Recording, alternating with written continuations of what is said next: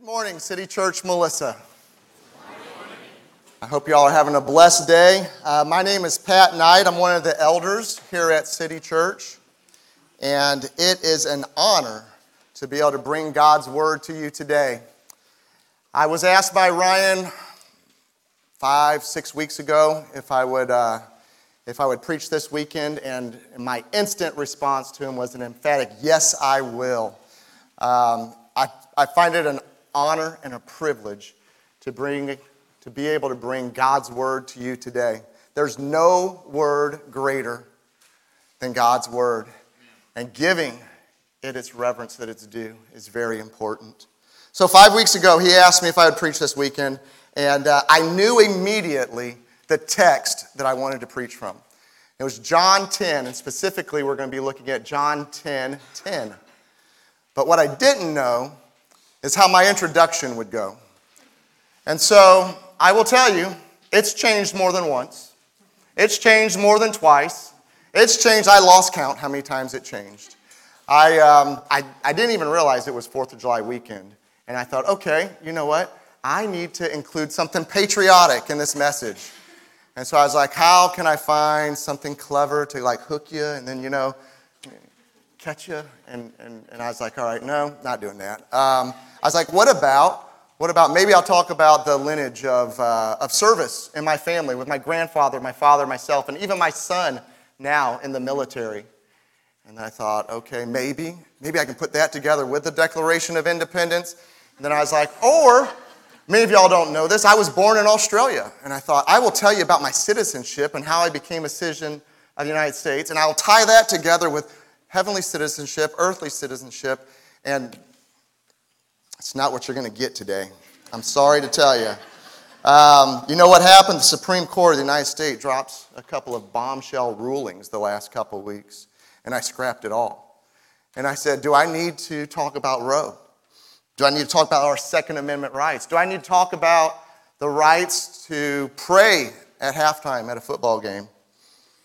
And so I'm thinking about all of these different things and how I can hook you and how I can catch you and how I can be clever and then God reminds me of Paul's letter to the Corinthians, where he tells them, I did not come proclaiming to you the testimony of God with lofty speech or wisdom. So I scrapped all of my clever ideas about my introduction, and here it is, plain and simple. I love my country, but Jesus is greater. Let us pray. Dear Heavenly Father, we come to you, Lord God, and praise your great and mighty and wonderful name. I thank you, Lord, for the country that we do live in. I thank you that you've given us the freedom to worship you. Remind us, God, though, not to elevate our citizenship here. That your body of believers is more than just those that reside in the United States of America. Your body of believers is every tribe, every nation, every tongue. And that you are for all of them. We are not exclusive because of our citizenship. Be with us, Lord. Guide us and direct us. Help us to be on guard against comfort. Our nation does offer us a lot of amenities. Help us not to be caught up in them and to lose sight of you. May we pursue heavenly things over the shiny things of this earth. Holy Spirit, come today and speak. Speak through me as I bring your word. I must decrease and you must increase. It is your word that we need to hear. Give us ears to hear, dear Lord. In Jesus' name, amen. I love my country, but Jesus is greater. I can say that with words real easy, but living it out in deed is more difficult. The fact of the matter is, I don't do a very good job of it. While preparing for this sermon, I really feel God has spoken to me and shown me where I elevate created things greater than they should be and don't put the creator of all things in his rightful place. When we read John 10 10 today, I hope we find that abundant life is not in created things. Abundant life is found in relationship with Jesus, the creator of all things. But before we get into the text, John chapter 10, I want to give you the backstory of what's happening in chapter 9. So in chapter 9, Jesus has given sight to a blind man, and he did it on the Sabbath. And because he did it on the Sabbath, the Pharisees are calling him a sinner for healing on the Sabbath. Of all things, why would he do that? The Pharisees go looking for this blind man, and they start questioning him. They start questioning his family and, and harassing him. Who is this man? How did this happen? And uh, the man just gets tired of the questions. He actually says to the Pharisees, Why so many questions? Do you want to be his disciple too? And they didn't like that. so they kicked him out of the synagogue. They kicked him out of the synagogue. Jesus finds he's been kicked out, goes and finds him, has conversation with him. Jesus says to him, I am the Son of Man, and he believes. And while he's having this conversation, the Pharisees overhear it, and they start questioning Jesus. And that's where we pick up in chapter 10. I told you our focus verse will be John 10 10. I came that they may have life and have it abundantly. Everything in the text said before this verse and after this verse will answer four questions for us today about abundant life. Question number one What is abundant life? Question number two How do you get it? Question number three What does it cost? And question number four How valuable is it? So let's dive right into question number one What is abundant life? If we look at John 10, verses 1 through 6, this is what we will find. Truly, truly, I say to you, he who does not enter the sheepfold by the door, but climbs in by another way, that man is a thief and a robber. But he who enters by the door is the shepherd of the sheep. To him the gatekeeper opens. The sheep hear his voice, and he calls his own sheep by name and leads them out. When he has brought out all his own, he goes before them, and the sheep follow him, for they know his voice. A stranger they will not follow, but they will flee from him, for they do not know the voice of strangers. This figure of speech Jesus used with them, but they did not understand what he was saying to them.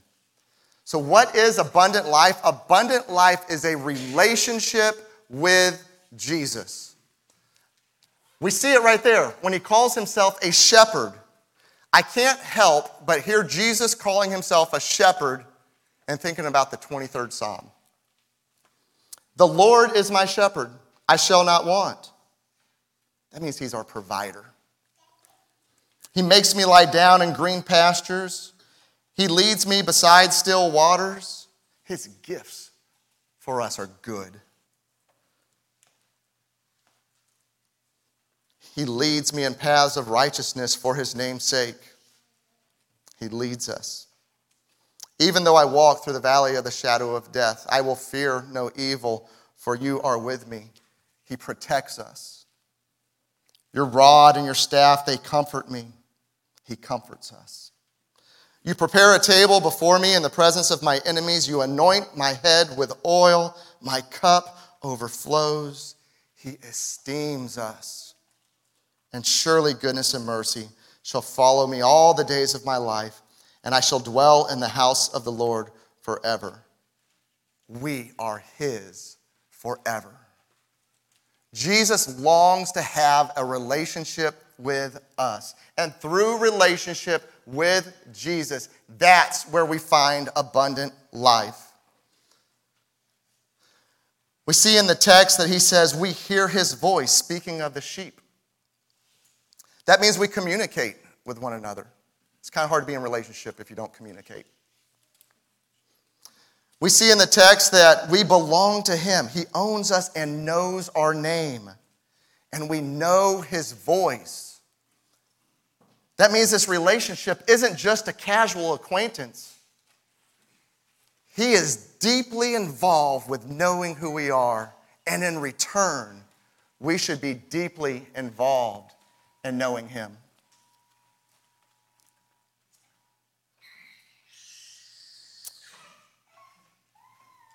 If we really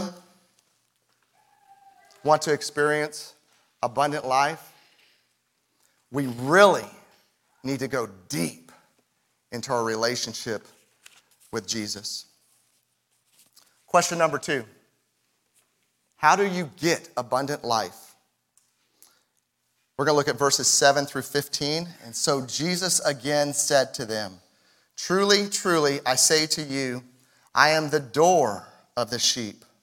All who came before me are thieves and robbers, but the sheep did not listen to them.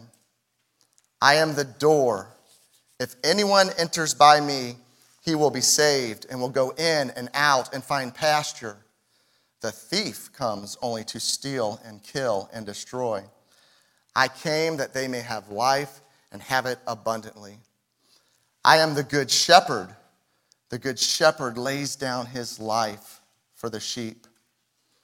He who is a hired hand and not a shepherd, who does not own the sheep, sees the wolf coming and leaves the sheep and flees, and the wolf snatches them and scatters them. He flees because he is a hired hand and cares nothing for the sheep. I am the good shepherd. I know my own and my own know me, just as the Father knows me, and I know the Father. I do not believe there is any relationship more well known than the Father and the Son. And Jesus, right here, is saying, as Him being the shepherd and we being the sheep, that just as the Father knows Him and He knows the Father, that He knows us and we are to know Him. It's important to see here that there is a thief, a thief also. If relationship with Jesus is the only thing that abundant life is found in, then the thief will use anything other than that to deceive us. We need to be on guard. We need to be on watch against the thief. If abundant life is only found in Jesus, we need to be on line, we need to be on guard for anything that we're looking for abundant life in that isn't a relationship with Jesus.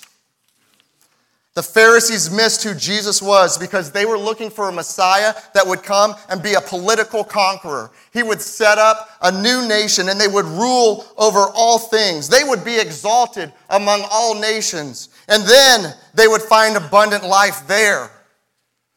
They missed it. That's not it. Abundant life is in Jesus and nothing else. Are we looking for abundant life in the wrong places? Do we look for it in our country? Do we look for it in a political party? Do we look for it in economy, in a 401k, in the cash in the bank, material possessions, the houses we live in, the cars we drive, our social status? Do we look for abundant life in the way we're viewed by man? Do we look for it on social media? Is it number of followers we have, the number of likes we have? Do we look for it in our kids? Is it the grades on their report card? Is it how they achieve in sports? If we're looking for abundant life and all those things, we're looking for it in the wrong thing. Abundant life is found in Jesus and Jesus alone. Matthew 6, 19 through 21 says, Do not store up treasures on earth where moth and rust destroy, and where three thieves break in and steal, but store up your treasures in heaven where neither moth or rust destroy, and where thieves do not break in and steal. For where your treasure is, there your heart will be also. How do we get to this depth of relationship with Jesus Christ so that we can block out all the noise of our culture that's saying, look for it here and look for it there? How do we get it? That's the application part of this sermon. I've got three things for you today that are going to show you how we get that deep relationship with Jesus Christ. As I tell you what these three applications are, I want you to know that I do not have them mastered, barely have them figured out. So as I preach this to you, understand I'm preaching it to myself as well. The first thing we need to do is be immersed in His Word. The text says that his sheep hear his voice. We can't hear his voice if we're not immersed in his word. We can't hear his voice if we're not immersed in prayer.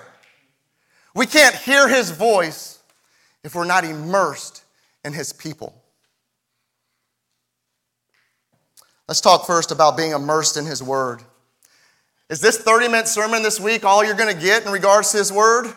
If it's not, that's not immersion. That's like dipping your toe in, and that's not going to do it. You got the Bible app, and every day it pops you up a verse, and you read it for a minute, you feel pretty cool because you got a 132 day streak. That's not immersion. We need to understand that this is the holy word of God, written by men, inspired by Him, totally sufficient in everything we need, from cover to cover without error. Bobby Jamieson, in his book, written with the nine marks, says this that we need to be working the truths of Scripture into our souls until they alter the structure of our heart, creating new strands of faith, hope, and love. We need to give God's Word attention that it deserves in our lives. We need to repeat it. We need to meditate on it. We need to memorize it. So, church, I challenge you. The 23rd Psalm, many of you might already have that memorized. Did you hear as I read it and how the shepherd desires a relationship with us? Every day, read it. Multiple times, repetition. Be still and be quiet and meditate on it.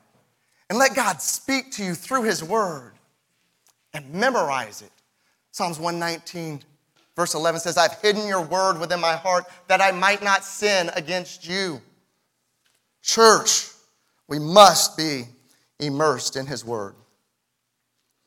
Second thing, we need to be immersed in prayer. If your prayer life consists of, thank you for this food, and now I lay me down to sleep, it's not immersion. It's not.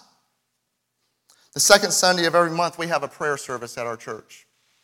It is the least attended event that our church puts on. Let that sink in. That hurts. That God's people can't give up an hour on a Sunday night once a month to gather together and to pray. Here's another discipline that I'll share with you. And I will begin by telling you that I have not, I, I did it this week because I was preparing a sermon. And that's spending 10 minutes of, of just quietness and prayer. 10 minutes of quietness and prayer. Being still and being quiet and listening to the Spirit speak to you, hearing His voice. So I sat in my office and I closed my eyes. I took my phone and I put a 10 minute timer on it. And then I just waited. And I was quiet before the Lord. I was inviting of the Spirit to come and to speak. And I'm trying to think on nothing. And I find myself thinking about thinking about nothing. First question that popped into my head Why'd you set that timer? And I said, Because I don't want to go too long. Oh.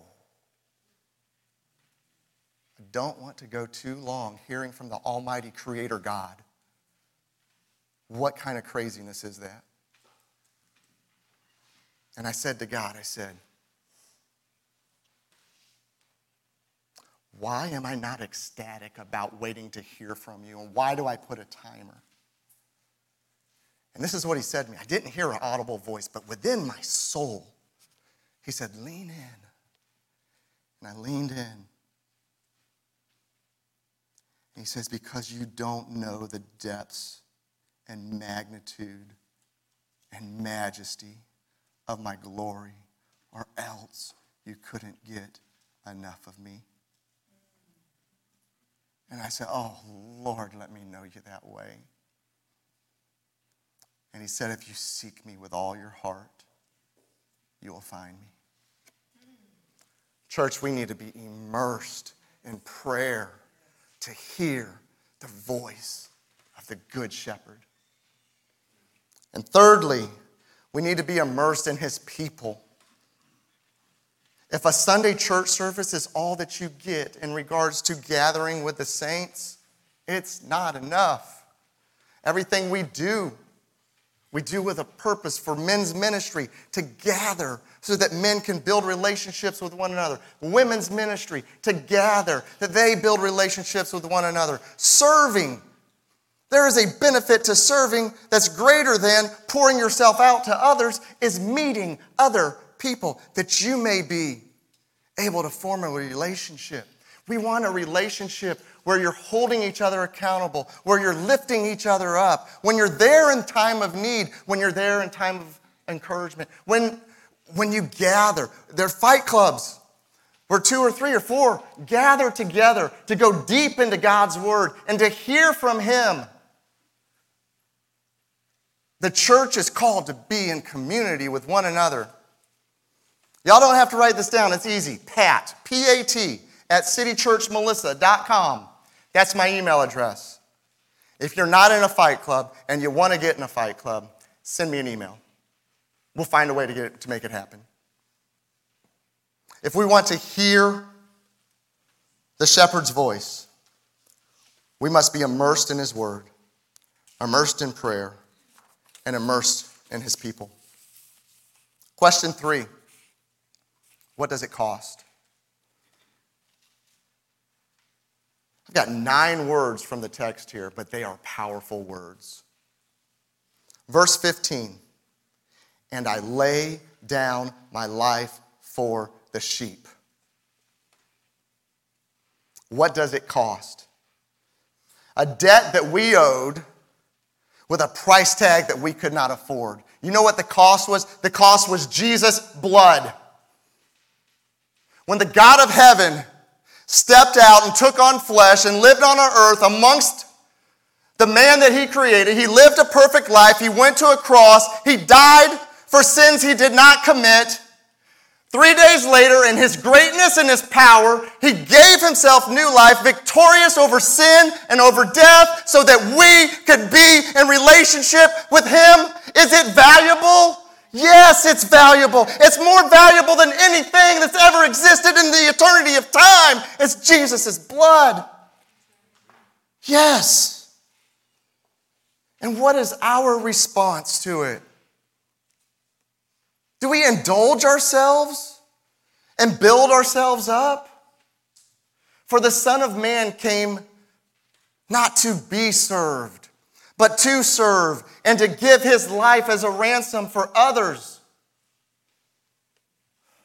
If we're in relationship with Jesus and we're growing deeply, you know what's happening? Our love for God is growing deeply. And you know why he fills us up with his love? So we can be poured out to others. The two greatest commandments love God and love others. He does not fill us up to self indulge, he blesses us that we might bless others through it. We look at verse 16, and he says, And I have other sheep that are not of this fold. I must bring them also, and they will listen to my voice. There will be one flock and one shepherd. For the Pharisees, it was all about them. They were the chosen people of Israel, and they were the chosen within the chosen. And they elevated themselves high, and they, they, they, looked, to, they looked to build themselves up. And instead of becoming greater, greater, greater, we need to be lower, lower, lower. They couldn't even see past their own noses because, in their own minds, they were so great. Church, we need to look past our own noses. And we need to figure out how do we not self indulge, but bless others. And just last week, we had two perfect examples of witnesses one from Stella and one from Mikey. The best mission trip that she ever went on. And what I remember resonating of what she said was the level of poverty in which these kids lived in. And you know what? I've been in that village and I've seen the level of poverty. I've seen the houses made out of cinder blocks with no indoor plumbing. But you know what else I've seen? I've seen smiles from ear to ear from those kids because you know what? Their abundance is not in their things, their abundance is in their love for Jesus. And Mikey, he's talking about the legalism of the gospel that is over there. That a girl doesn't believe she can make it to heaven because of the clothes she wears. Or that if your good doesn't outweigh your bad, you can't make it to heaven. It's a lie. The only way to heaven is Jesus. By His grace and His grace alone, our works are like filthy rags. He is the only way. Do you know what it cost to sponsor one of them children? $36 a month, partial sponsorship. Looking at this church, I can't, I'm not trying to get into your checkbooks, but you know what? I think $36 a month shouldn't be too hard to come by. And you know what they get? They get food and they get clothing and they get this, the gospel of Jesus shared and poured into their lives. $36 a month. I visited the Women's Hope Center this past week. Here's another opportunity to pour ourselves out. Let's celebrate Roe. Let's celebrate life.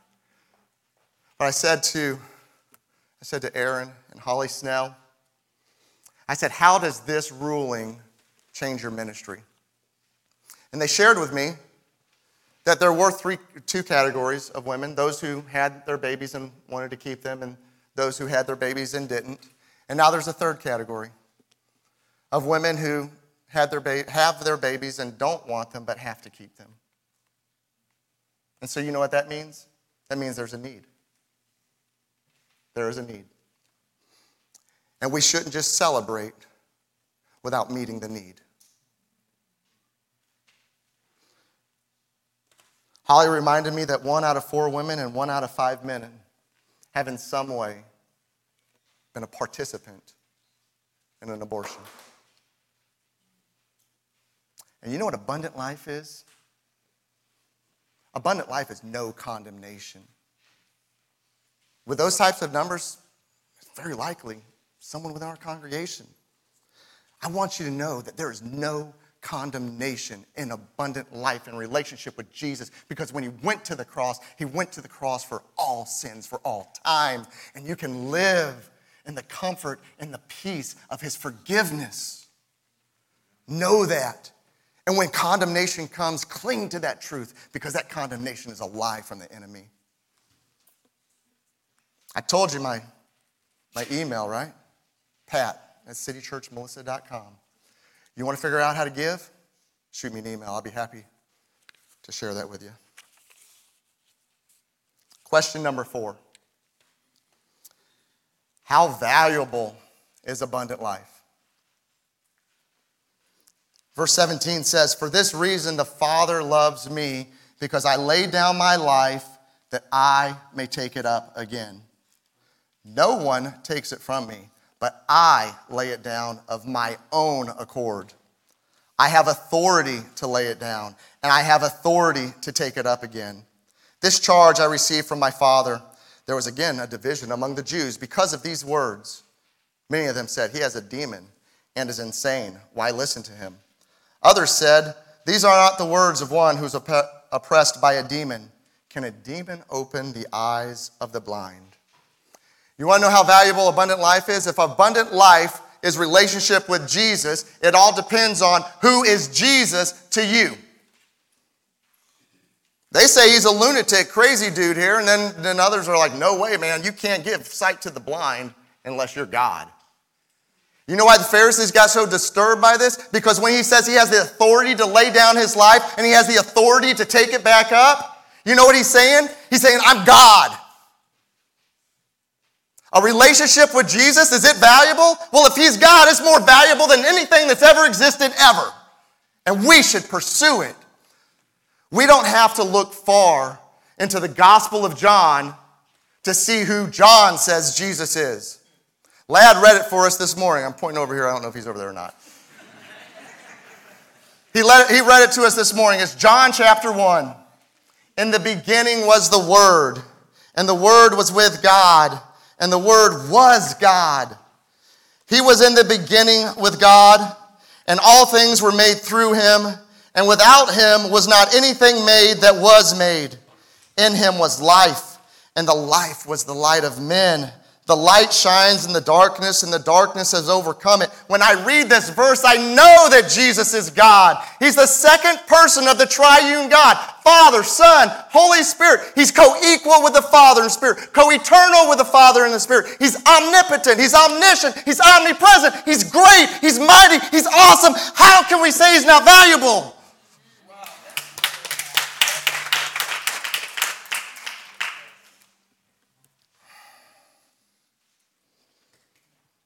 We're going to sing a hymn. It's called the Hymn of Heaven. And in the first two verses, it says, There will be a day. And it's speaking of eternity. And in the third verse, it says, Let it be today. We sing the hymn of heaven and we shout a mighty roar because abundant life isn't just for eternity, abundant life is for today, also, church. So let's stand and let's sing and let's give God the glory and the praise that He, that he deserves. And let's thank Him for the abundant life that we have in Jesus.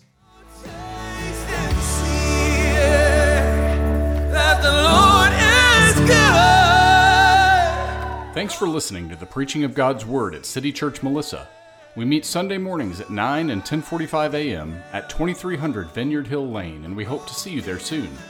City Church Melissa, for the glory of God and the good of the city.